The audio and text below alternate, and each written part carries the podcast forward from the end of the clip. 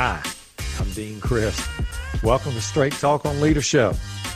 This is what we'd like to say is the no BS zone, where we give you leadership tips, ideas, and practical suggestions to help you become a top leadership performer.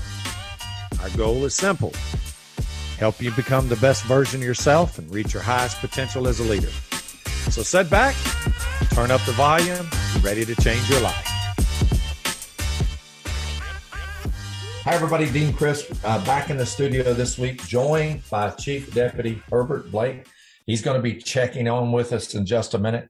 But before we get started, I want to thank all of you for subscribing to our podcast. Our numbers are picking up every week. We really appreciate that. The only reason that happens is because you pass it on to someone else. You tell someone about the podcast and how it's helped you We've been doing a series of podcasts. Did a couple in the last couple of weeks. We were talking about organizational behaviors and personal behaviors. Hope you enjoyed those. And so I really appreciate you joining the podcast. And we've been doing some exciting things in the classroom too. Just got back from Palm Beach, Florida. Also got back from Nashville, Tennessee. Getting ready to head up to Portland, Maine, in that area uh, next week. So, uh, so glad to get out there and see most of you on the road. And I really appreciate you attending our classes uh, reading the book, Essential Leadership Lessons from the Thin Blue Line. And I want to thank everyone for just helping us help you, but also you listening to us just absolutely encourages us to keep going and moving forward. We couldn't do it without you. The goal of our podcast is really simple to add value to your life every single day as you listen to our podcast, give you something to think about, take that mindset of yours to a different direction, help you become the best person person you can be, and also to get ahead of your day every single day. So thank you for joining us on the podcast, and I appreciate it. Now, Herbert, man, what a pleasure to have you on. It's taken me a little while to reconnect and get back with you. You know, you've been like a moving target lately. You've been moving around, and you just left the chief of police in Hendersonville, North Carolina, moved over to the chief deputy in Buncombe County. Herbert, glad to have you. Thank you very much for having me, and good morning. It's a pleasure to be on your podcast. Well, you know, I knew you did a podcast yourself as the police chief in Hendersonville. So we may talk a little bit about that and talk about some of the stuff that you talked about there. But Herbert and I met a long number of years ago. He and I were actually police chiefs together in South Carolina, and we got an opportunity to meet there. And uh, Herbert and I work out in the same gym, or or and uh, we go to Planet Fitness. I see him there on the weekends, and so uh, we get a chance to talk. And I just invited him on the show. He just got a lot to add, and he's got a lot going on. I think he supervises about 400, 500 folks now in Buncombe County. He's the chief deputy there. He also helps run the jail. They got all full operations. As some agencies around the country, sheriff agencies or offices, don't have the full service, but they do the whole thing in Buncombe County. Herbert, tell everybody a little bit about yourself. Well, thank you again. And I want to say this before I say anything about me. I know how hard it is to do a podcast and to do one on a weekly basis says a lot about you and your commitment to making things better in law enforcement leadership. So I do appreciate that. And, and these podcasts do bring value to people. So hats off to you for the time and effort that you put in to do a weekly podcast. I did one on a monthly basis. It lasted roughly five or six minutes, and it took a lot of me just to get a monthly podcast for five or six minutes out and feel comfortable with that. So, what you're doing says a lot about your commitment to making law enforcement better. And I'm sure, like me, there are a lot of people out here who really appreciate this. So about me, I've been in law enforcement now. I look up and all of a sudden, 25 years. And I first met you at a management seminar that you were doing for Greenville Technical College. And I'll never forget the first advice you gave me. You asked a question and I gave an answer. And I didn't give a favorable answer to the current agency I was with. And you said, be careful that could beat you back to your agency. I'm not so sure it didn't beat me back there, to be honest with you, uh, because other people were in the class. So that is one of the first leadership lessons I learned from you as a young person trying to get into law enforcement leadership is to be very careful what you say, to be an ambassador for your agency and know when to air your grievances. So I learned that, and I'll never forget that. Uh, that was at Greenville Technical College. But a little bit about me. I started as a reserve deputy sheriff while still in the Navy. I came on as a police officer once I retired with a small department in Ridgeland, South Carolina. We had seven officers. I left there in two years to become a lieutenant at the Jasper County Sheriff's Office in Ridgeland. That agency had roughly 30 people. I stayed there for four years and I got my first chief's job in another small city, Loris, South Carolina, population 2,400, a staff of 14, 15 people at the time. I stayed there for seven years and became the police chief in Hendersonville. And, and I just thought I hit paradise when I became the chief in Hendersonville, and I and I did. A very nice city, and I learned actually to lead and manage and to become a professional in Hendersonville. I stayed there for roughly 13 years, and for the past 14 months, I've been the chief deputy at the Buncombe County Sheriff's Office. So I jumped from about 50 people to 423 when fully staffed, working for an elected sheriff. And I'm telling you, this is this has been a great move for me, and I believe it's it's it's added value to Buncombe County, to the Buncombe County Sheriff's Office, and to the staff that I am privileged to help lead and manage under Sheriff Quentin Miller.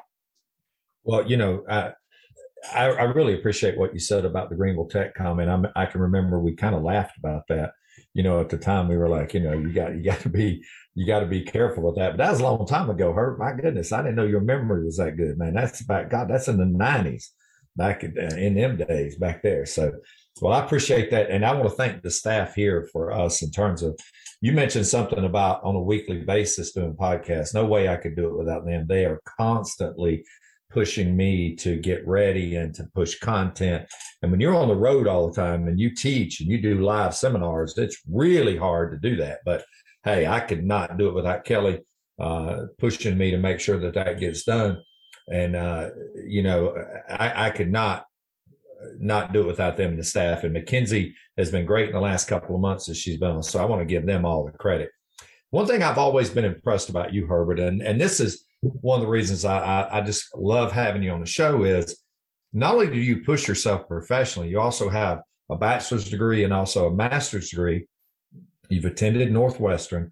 And the one thing that a lot of people do in leadership, and I see this as I go across this great country, is they sometimes settle and they get too busy to really work on being good. But you've not done that. You've kept pushing the limits of your leadership and I really admire that, that as you progress forward, you know, you, you get to a certain level, then you find another, you know, place to go with your leadership. I really admire that about you. And I think that's, that's pretty awesome that you've done that. And, and I know the folks there are fortunate enough to have you at Buncombe County. They're to really enjoy working with you there. So Herbert, how, how has, how have you seen leadership change over the last number of years? Because you've been right in the middle of it and you've been right in the middle of law enforcement leadership and you're you're you're right knee deep in it how are you seeing some of the changes one of the things i've noticed dean is we we still have a mindset from some of the old guard old school guys my way of the highway the top down type of leadership that has to change and, and i believe the 21st century leaders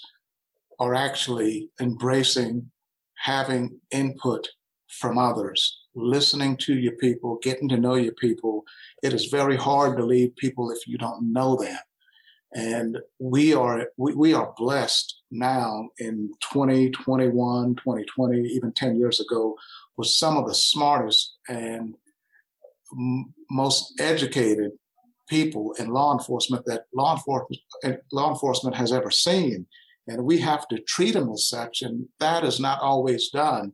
So i think you have to value people and you have to have people insights and input as you move forward with whatever you want to do in law enforcement. And I still see too many people that they will circle themselves with a bunch of yes people and they don't want insight and input from other people.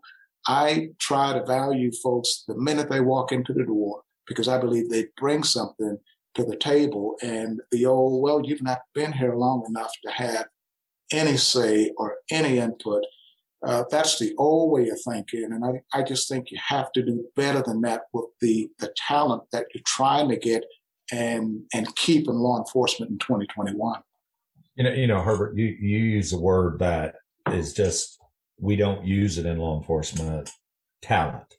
We, we talk about recruits, we talk about rookies, we talk about people coming in and, and I do think that that's a very valid observation. And, and you unwrapped a lot there. You know, you talked about collaborative kind of leadership where you actually have to value the people and you and you really have to make sure they understand how important they are and you got to listen to them and and that is like it is so hard to do sometimes because law enforcement comes from the position of authority anyway it's like we are the ones who make the decisions. We're the ones who ha- are the authority. A matter of fact, we're re- referred to a lot of times as the authorities, if you will. And, and that's hard. We, we really don't teach people how to lead, nor to how to even communicate from those positions. Would you agree? I would agree 100%. And that the paramilitary presence that we have does not help to that. And that's why I think we, not just in organizations, but even in basic law enforcement training, we need to look at what we're doing with recruits. We're treating them like they're at Parris Island or at Fort Jackson or Fort Leonard Wood when we need to be advocating that they be professionals, that they're servants and guardians and not warriors. And that's something I really think law enforcement struggles with simply because of the paramilitary and the control environment that we're used to operating in. But I believe you get more out of people when you treat people like people and not like objects. And again, yeah, talent is very important. And I always consider myself someone who acquires talent and then try to develop those guys and gals into what they possibly be, uh, can become. So, yeah, I, I think law enforcement has to, going forward, look at how we train people in basic law enforcement and then how we treat them once we get them in the door. Well, you, you know, uh, the, the training is about 95% warrior based or more. And it does create a mindset of that. And, and we all know that we have to do, we have to change. There's no doubt. The, the communities that we serve anymore don't embrace that warrior mindset of the cop anymore, although they know we need it, but they do want that person to be a community servant, no doubt about it. I mean, that is a great comment there regarding. Are you guys, uh, are y'all having trouble? And I know you guys run the jail up there too. Are, are you seeing a real difficulty in the hiring and retention uh, or the hiring of new cops? Do, or what, what's it? What's the status in in Asheville, North Carolina right now? In Asheville, North Carolina, at the Buncombe County Sheriff's Office, we are not, Dean. In fact, we have been able to cherry pick and hire experienced officers. In the 14 months that I've been here, we've not hired someone without significant experience and education. And I, I think it's just the environment. As leaders, we we don't control morale, but we certainly have a say on the environment that people work in. And I, my hat's off to Sheriff Miller and to the other supervisors at the Buncombe County Sheriff's Office, but we are not hurting for people at all. We do have a few vacancies in enforcement. Now, detention's a little different because most of the time when folks take a job as a detention officer, it is their first foray into law enforcement and they may not know exactly what they're getting into. So the turnover in detention is higher than enforcement. But as far as enforcement goes, we have been able to hire experienced officers from other agencies. And I think that is a testament to the type of organization that we're trying to, to run at the Buncombe County Sheriff's Office. Yeah, and I do think that has helped y'all uh, quite a bit. And I think that the, and, and I'm not at by no means uh, getting into the political commentary here at all, but if you don't know anything about Asheville, Asheville is a very uh, liberal city in terms of its leadership, has a very kind of uh, would be referred to as being a liberal tinge to it or uh, swayed liberal, whereas the county is more conservative. But they did have a major turnover in the police department because of some of those policies. And I'm sure you guys have benefited from that. I don't know if you've hired Asheville guys or gals or not, but I, I you know, Asheville went through this period of time there where they lost 91 officers in, and they only have 245, and they lost 91 officers in a period of a year uh, because of some of the things going on. I'm not offering any commentary on that. I'm only simply saying that's just the facts. And I know that uh, I saw downtown myself, and I was so shocked to see this. The Greensboro Police Department actually put a billboard up on one of the major highways downtown Asheville that said, We're hiring. and so I thought to myself, wow, that's a whole different mindset right there when an agency from about three hours down the road puts a billboard up and says, Hey, come to work for us. So I know uh, it's a little bit tenuous, the, the situation over there in Asheville, but so you guys have benefited. I'm saying, so you're able to hire experienced people and I, I guess that's really helped y'all, hadn't it? Moved you forward, uh, hiring those experienced people? Uh, yes, it has. Uh, we've been able to expedite our hiring process. We've been able to shorten our field training officer program because we are hiring people who know what they're doing. So they basically have to learn how we do things administratively. They have to learn the geography of the county. But uh, we, and, and not just Asheville, of course, we've hired people from Asheville, but also all the other municipalities in Western North Carolina have been basically feeding us very good applicants. And not to criticize any other municipality or county, but what it is, is Buncombe County is the seventh largest law enforcement agency countywide in the state. And Asheville and Buncombe County and the mountains in Western North Carolina, they're beautiful. So all we have to do is not mess it up. And again, if as leaders, if we nurture an environment where people feel they can do their jobs and that we're trying to look out for everybody, not just officers, but citizens as well, with some of the policies and practices that we implement, we feel that we're going to be okay as far as recruiting people because people will come to places where they feel comfortable and they can be themselves and they feel that they're valued. And that's what we're trying to do at the Buncombe County Sheriff's Office. Well, you know, Herbert, you just said something that I, I absolutely love. You just said, all we got to do is not mess it up. I think that, you know, that is such a great comment for leaders. Uh, a lot of times as leaders, we can mess it up by stuff we try to do. And sometimes we got to keep it kind of simple. We got a lot of people who listen to us on the podcast who are either uh, thinking about promotions or they're thinking about their careers and you know what they're trying to do. So I'm going to ask you in a second to kind of if you if you were going for a promotion and you're a person who judges promotions and you were going to or you're going up for a chief's job or whatever it is, what, what would be some of the advice to get someone really headed in that path or in that direction where they would want to go? I think first and foremost, Dean, you have to be competent. You, you have to be competent and committed but you also need to be a nice person. People like working around people who are nice people and understand in this business that you're not going to save the world on the next call. You take your call, you be nice to people, you get along with the people within the organization. That matters more than people think it does. All these certifications and all the other skill sets, that's great.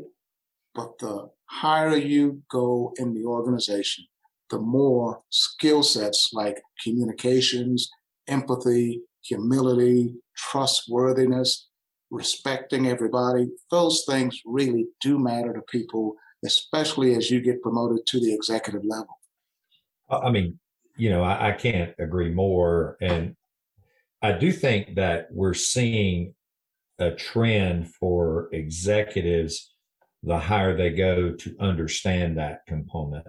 And emotional intelligence is one of those words that those things that we always encourage to do. But uh, you know, and I, I teach a lot in the classrooms, and I talk to people that are in executive positions or that are aspiring to be in executive positions and playing off what you said. Uh, th- this is so true that I have seen across this country, but also in my my experiences is that when you look at complaints on executives and you look at complaints on higher ranking people in the organization, almost to the person, 99% of those complaints are behavioral complaints based on not connecting to people or treating people rudely or not really being nice to people. I swear you hit it on the head when you said that, because when you see chiefs or other people get in trouble, it's generally not an issue of competence, but it's an issue of them not treating people the way they should treat people. I think that that is such great advice there in terms of of doing that. Now, what did you do to prepare yourself uh, when you were moving up and uh, you know when you were trying to become a chief and stuff like that? What what did you do? One of the classes, a couple of classes I went to, really played an important part.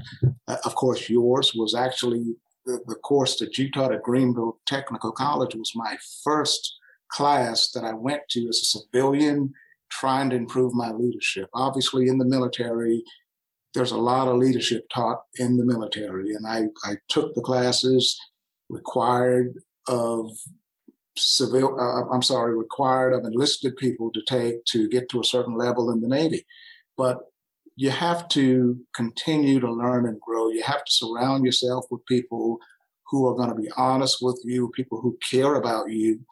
And, and that's what I did. I, I did go to some classes, some extended classes. The one in particular was the School of Executive Leadership in Dallas, Texas. And I also took a four week course at Penn State University on site called POLEX and POLEX Advanced, of course, I completed you, you guys' trilogy at the FBI Leader and, and a bunch of others uh, that I can't recall as we talk now. But you always have to be open to learning new things and you have to change. And, you know, we talk about how people are not nice. Sometimes they're rude, they're above people. Another thing that gets officers at our level in trouble is they refuse to change. They're paralyzed by their past, they're handcuffed to history, and they just refuse to evolve. And you have to do that. One of the things I did when I came to Hendersonville, and as little as it was, it was a big thing. I don't know what they're doing in Hendersonville now because I, I'm not there. I listened to the staff and asked them if you were the chief, what are the one or two things that you would do or change immediately? And these are little silly things, but they matter to people. And one of them was they wanted to be able to wear the uniform that they wanted to wear, regardless of the time of the year. So, in other words, don't make us wear a tie one October until one April. Because you know the weather can change and a tie all day in a 12 hour on a 12 hour shift can actually give you a headache. Uh, that was one of the things. I became a rock star when I said, okay, wear what you want to wear. As long as you're in a proper uniform and you look presentable, that's fine with me. And then the other thing, believe it or not, was facial hair. They wanted to grow a beard or a goatee or a mustache as long as they kept it neatly trimmed. I said that was done, no problem. Little things like that actually matter to people. The job is tough enough, Dean. This is a tough profession. But unfortunately, the number one stressor in law enforcement is the agency. It's supervision. It's not the folks that we deal with on a daily basis on the outside. Uh, that's an interesting comment because I think that uh, a lot of agencies uh, don't really pay attention to those internal stressors that are going on.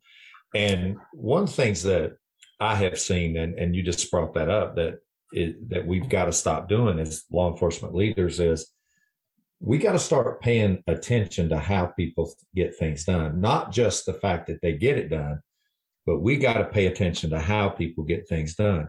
And if they're running over people and if they're not connecting with people and they're treating people badly, we got to pay attention because we're going to lose those people. You might get that one task done, but you've got to be able to pay attention to how people get things done. And the more you do that, the better you're going to be. I, I talk about a thing called uh, there's two games you play in every leadership role, and that's the long game or the short game. The short game is basically paying attention to what needs to be done at this second and not really caring the long range goals or the long range things that happen. That's that's very manipulative, if you will. But the long game is making sure that the people you're getting to do those jobs know how to do it later on and they can learn how to do it and they know themselves and become efficient. So the short game is you just get it done. The long game is helping people learn how to do it so that you never have to work with them again on on getting those things done. They just do it. It's hard to do. And and you know, it's it's interesting. You just made me think of something. John Maxwell said that leaders have to see more and before others. And that is such a true thing. And it made me think of something while you were talking is leaders, and here, here's something I want to say leaders are paid to see and predict the future. That's what their job is. That's what a leader is paid to do is to, to see and to actually predict the future. Because if you don't do that, then every single day is exactly like it was the day before. And I think that's such an important point there. You know, I, I really do. And I, I think that's good advice that you just gave our audience and the people out there that's that's listening to it. So let's say your first day on the job, right? And let let's let's give some uh, folks some tips on some things you've learned in your transition. What would you tell someone? Okay, this is my first day in front of my new coworkers, my new people I'm leading, the new people I'm trying to work with. What's what should that look like? I think if you're taking a job as a chief, for example, or when I came to Buncombe County as the chief deputy, I spent a lot of time just trying to relate to people, just observing and, and listening to people. A skill set that uh, men, powerful men, don't always have. Uh, they are quick to tell you what they think, and we need to do a better job listening to people. And uh, that's what I did, and that's what I would advise the new chief or the new sheriff or the new executive to do relate, observe, listen. And, and you will learn so much because we do know this. Law enforcement is blessed with a lot of talented individuals. And again, if we just get out of their way and let them do their jobs, uh, that's a part of not messing things up. People know what you know and what you don't know. And sometimes our biggest problems as leaders are we don't know that the people know what we know and what we don't know. So just step aside and let them do their job. Uh, I don't have to show up at a crime scene. I'm not a crime scene investigator. If if there's a crisis scene in my agency, I need to be front and center. Otherwise, or if we're pushing out some sort of new initiative, some feel good initiative, and I'm intimately involved, perhaps I need to be front and center. That's about 10% of 100%. 90% of what leaders are responsible for can be accomplished by the people we lead if we'll just let them do their jobs. Let's take a short break from the show and we'll be right back. Hey, Straight Talk listeners, this is Kelly Corvin, Director of Business Development here at LHLN. Just wanting to highlight one of our signature courses, Intentional Leadership. Many of you have taken that class, but many of you have not. And I just wanted to let you know that it is two and a half days of action packed, next level leadership development. I don't care where you are on your journey, you can be starting out as a supervisor or at the executive level. You will learn the new way to lead in the 21st century from one of the top leadership influencers, Dean Crisp. Learn more about that class, where it's being hosted this year, or request to host a class at www.lhln.org.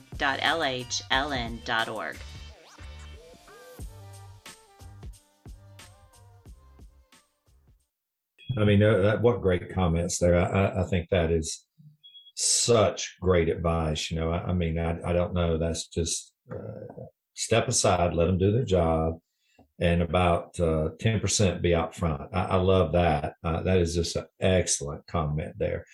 Herbert, you talked about something a little bit earlier. You talked about the value of finding people that uh, could help you or that mentor you. And I'll use the word mentor there. And, and I like what you said because I'll compare it to what John Maxwell says. John Maxwell says that you want to always hang out with people that are faster, smarter, stronger, bigger than you, and because they'll help you. Can can you speak to the importance of finding that mentor can, Dean, and unfortunately, I'm I'm I'm on the back nine of my life and perhaps my career as well. So some of the folks that have mentored me and have played a significant part in my development have, have passed on. I'm more of a mentor now. Uh, three officers at the Hendersonville Police Department during my 13 year tenure there became police chiefs in this area. Before I became chief in Hendersonville, no one was ever hired from that agency to become a police chief. So, what I've tried to do, because my mentors are moving on to the other side, is I've tried to be a mentor. And if you're teaching it, you continue to learn it. So, I've always tried to be a teacher to the students when the students appear. And uh, that reaffirms some of the some of the things that I've learned in my life. So for me now, yeah, mentoring is very important, but at some point, you become the mentor, and that is just as valuable to you because you're reiterating some of the things that you have learned. So I, I think it's important to continue to, to try to weave your influence through others by helping others achieve certain goals in their lives. Well, I mean, you know that that's such a great comment. Uh, I love the in the back nine, nine of your life. I don't know about your life, but you may be in your career because you got 25 in. I doubt you're going to do 50. So, you know, you got to look at that. But you're relatively a young man too. And so uh, you're really still loving what you do. Can you speak to the importance of, of uh, passion and the importance of really your purpose in your job, those playing a role. Can you speak to those for a second? I think my passion for law enforcement is to continue to move us in the right direction. We want to be viewed as professionals and as a profession, yet we don't always act that way because we resist change. Again, handcuffed to history, paralyzed by our past. And other professions are always looking for the next new thing, the next best thing. And law enforcement is very resistant. We're insular and we have to do better. And I think people like me that share the values of trying to move us in the, in the right direction are still needed in law enforcement leadership. And that's why I hang on. I've got a passion for it, Dean, and I cannot visualize the picture of me being retired. I know one day I'll have to go. Uh, one way or the other, I'm going to leave law enforcement. But I, I think we need more passionate leaders who are open to embracing change, and you're still the police when you do that. I'm going to give you a quick example. When I came to Buncombe County, one of the things I asked the deputies to do, because first of all, you know this, law enforcement is not a prior, uh, I'm sorry, traffic enforcement it's not a priority of most sheriff's offices. And in fact, I worked at one a long time ago. You didn't stop cars. You can wave at them, but you better not stop them for that sheriff. So for us, we stop a lot of cars. And I just asked deputies to give a reason. I'm stopping this car. My my call sign is Unit 2. Unit 2 to Buncombe, I'm stopping this car because. And you would think I took some, not all, but but a handful, you would think that I took their ability to stop a car away from them. I think if we want to be transparent and legitimate, what is wrong with walking up to a car saying, I'm Officer Dean Smith, I'm Officer John Smith, I'm Officer Bill, whatever, and I stopped you because. And not only do you do that, but you give it over the radio, and that way no one can say, well, he's profiling me. He's just stopping me for no reason.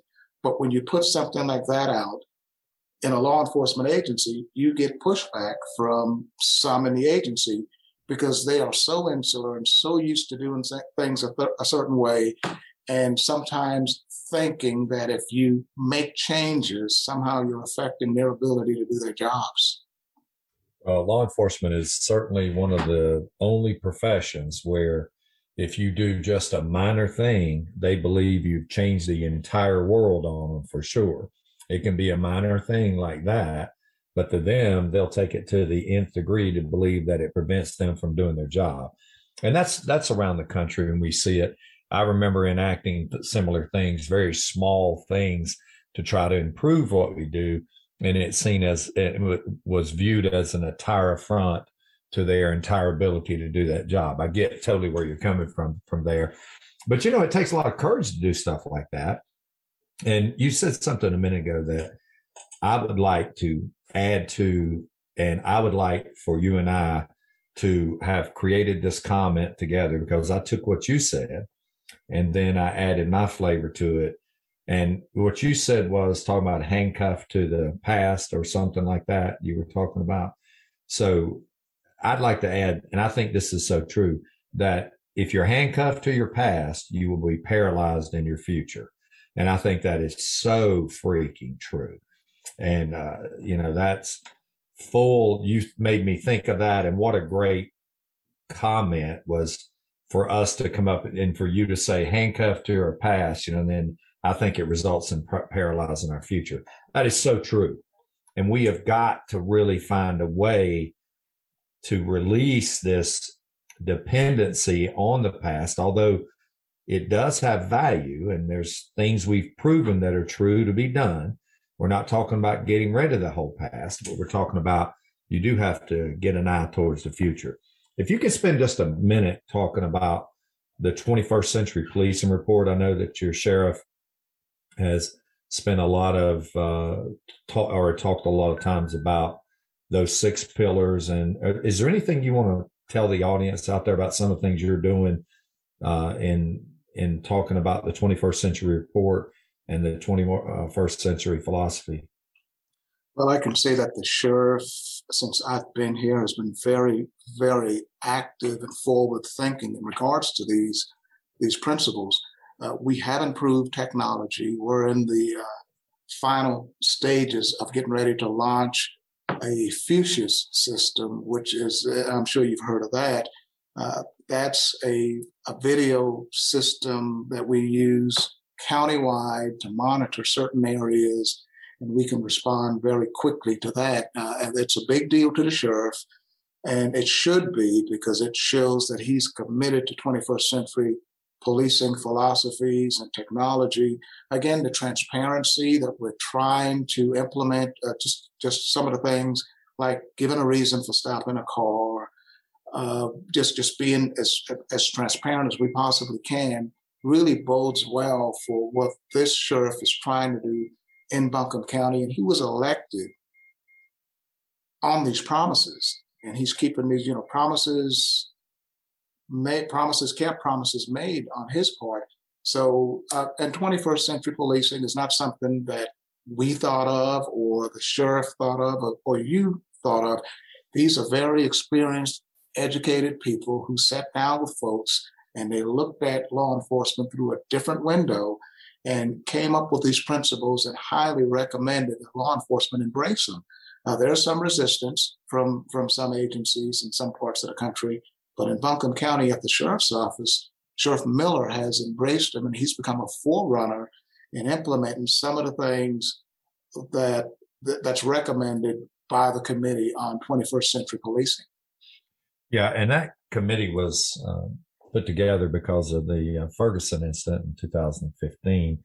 President Obama put that together. It was head by Ramsey, a uh, former commissioner of Philadelphia and we talked about some of the pillars and you talked about transparency there's community policing there's training there's technology there's procedural justice you know some of those are all those pillars of the 21st century policing report and i think it's it's a great guide it's a great uh, kind of strategic plan if you will on moving us to the to the future so you know what uh, herbert what what a great time i've had on this podcast uh, I'm going to give you a second here to wrap up some of your comments on uh, what you want to say about leadership, and then we'll uh, wrap up the podcast. But what a great podcast. And, you know, I always judge podcasts by the notes that I take and the value that you add to me. And you've certainly given me uh, two full pages of notes here of things you've said that have made a lot of sense to me. So uh, you've added value to me, and I know you've added value to the folks out there. So just uh, I'll give you the last word here, and then we'll wrap it up.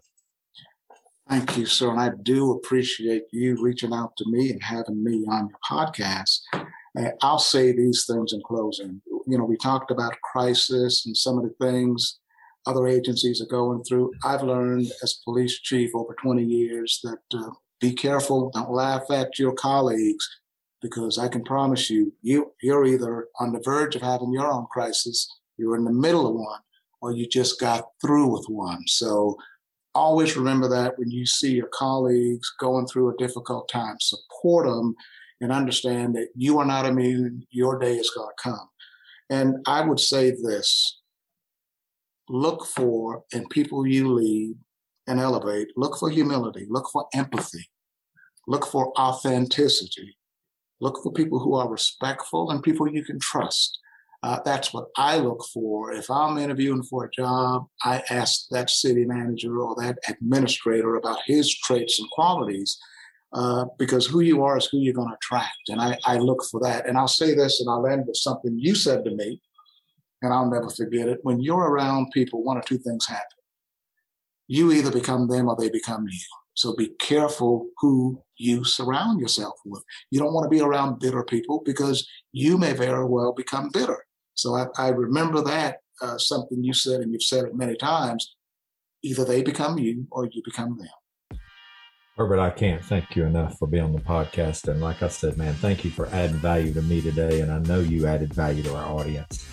I really do appreciate that. Remember that, folks. You're either in a crisis, you're in the middle of one, either coming out of one, or on the verge of one. And that's so true. Uh, excellent, uh, Herbert. Thank you so much, folks. Thank you, Herbert, again. Appreciate you. Thanks, everybody who's helped produce this podcast. And as we always say, until next time, I'm Dean Crisp. Thank you for listening to Straight Talk on Leadership with Dean Crisp. Make sure you like and subscribe to the podcast so that you don't miss an episode. You can go to www.lhln.org to find upcoming classes where you can book Dean for his new class. And you can also check out his new book, Essential Leadership Lessons from the Thin Blue Line. Thanks again, and we'll see you next time.